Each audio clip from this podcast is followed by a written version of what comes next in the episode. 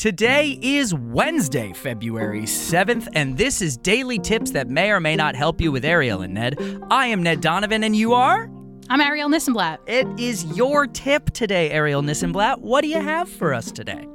I want to tell you about a conference that's taking place next month. That if you are a podcast lover or a podcast listener or a podcast creator anywhere along the podcast spectrum, I think that you will be interested in this conference. It's called Podcast Movement Evolutions. It's going to be taking place March 26th through 29th, 2024 in Los Angeles. And if you're in Los Angeles or you want to plan yourself a trip to Los Angeles, this is a really great conference. So my tip for today is for you to grab yourself some tickets before they sell out. We are not sponsored by Podcast Movement. It is just a conference that I always attend, and I would love to meet you if you plan to be there too. Fun fact we're not sponsored by anyone. Would you like that to be fixed? Tag in your favorite brands.